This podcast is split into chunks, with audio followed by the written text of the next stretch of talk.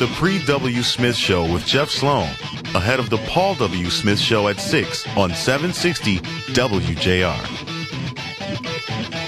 All right, welcome back. Mark, got to ask, you know, we've got some important subject matter to cover here in a minute, but this is also important, and we can't help ourselves. what do you think of those games, Mark? Unbelievable. Great games. Both games.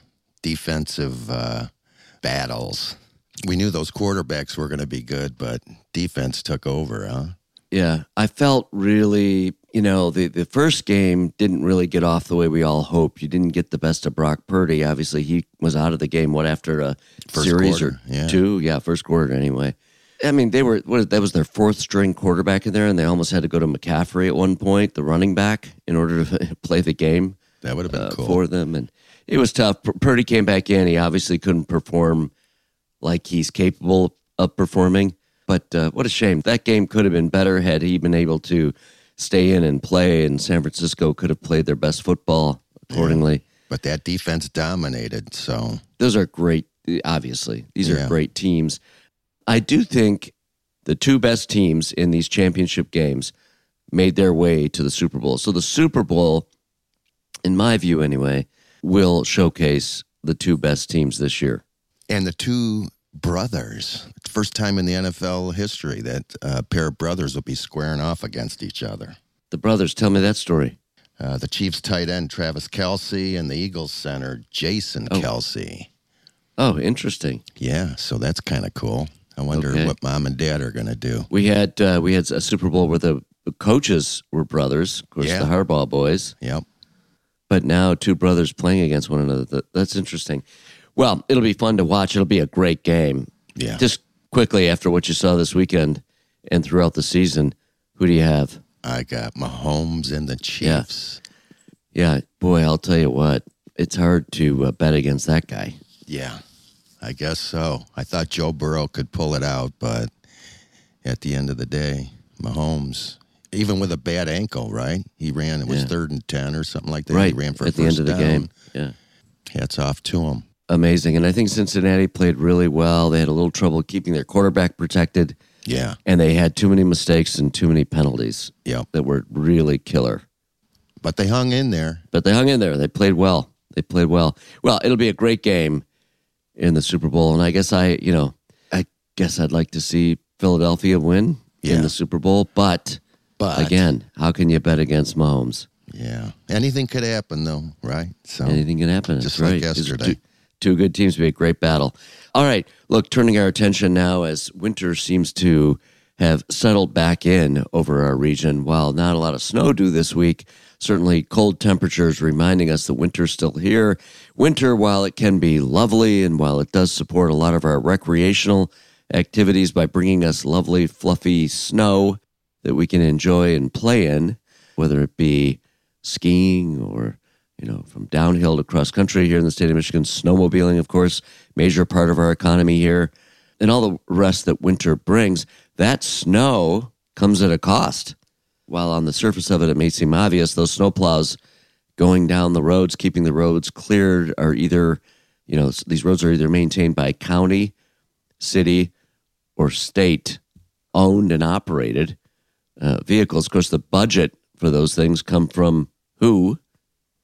Yeah, the You taxpayers. Yeah, you got us. it. The taxpayers. We support all that. To put things in perspective, all this lovely snow can cost around four billion a year, according to the Federal Highway Administration. It's a big number.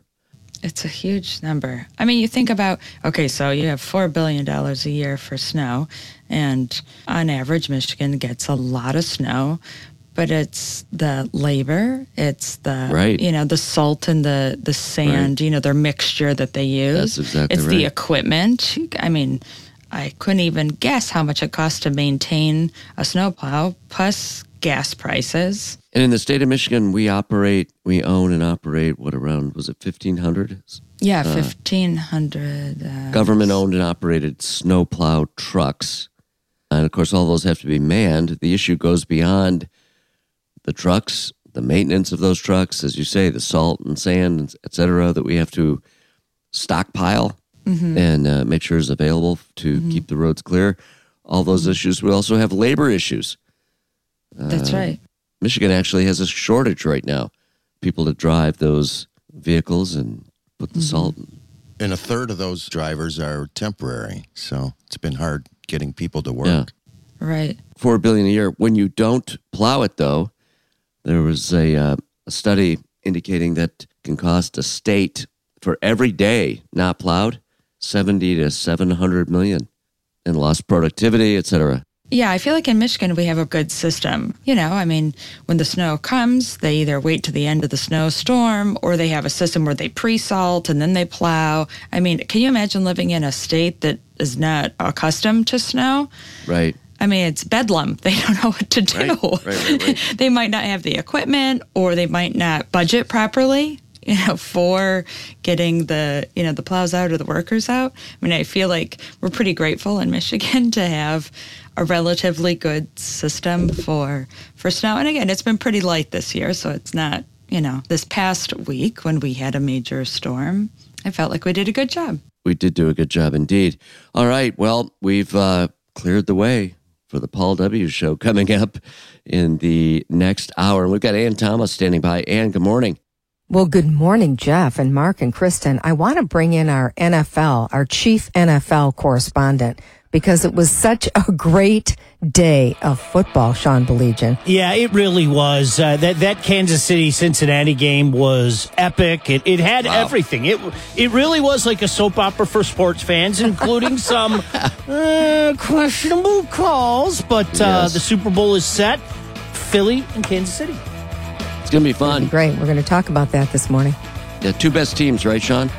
Yeah, I mean that's that's all you can ask for if you're the National Football League, and so that'll be exciting. Uh, just 13 days from now. All right. We're looking forward to that and all the nachos and everything else that goes with it, right? At your house, it's not just nachos. I know that, Sean.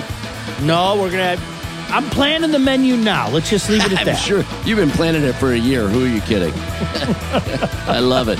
I love it. All right. Well, that's just the way it's supposed to be, just the way it should be. Looking forward to the Super Bowl. Looking forward to the Paul W. Show here in the next hour. Stick with us right here on WJR.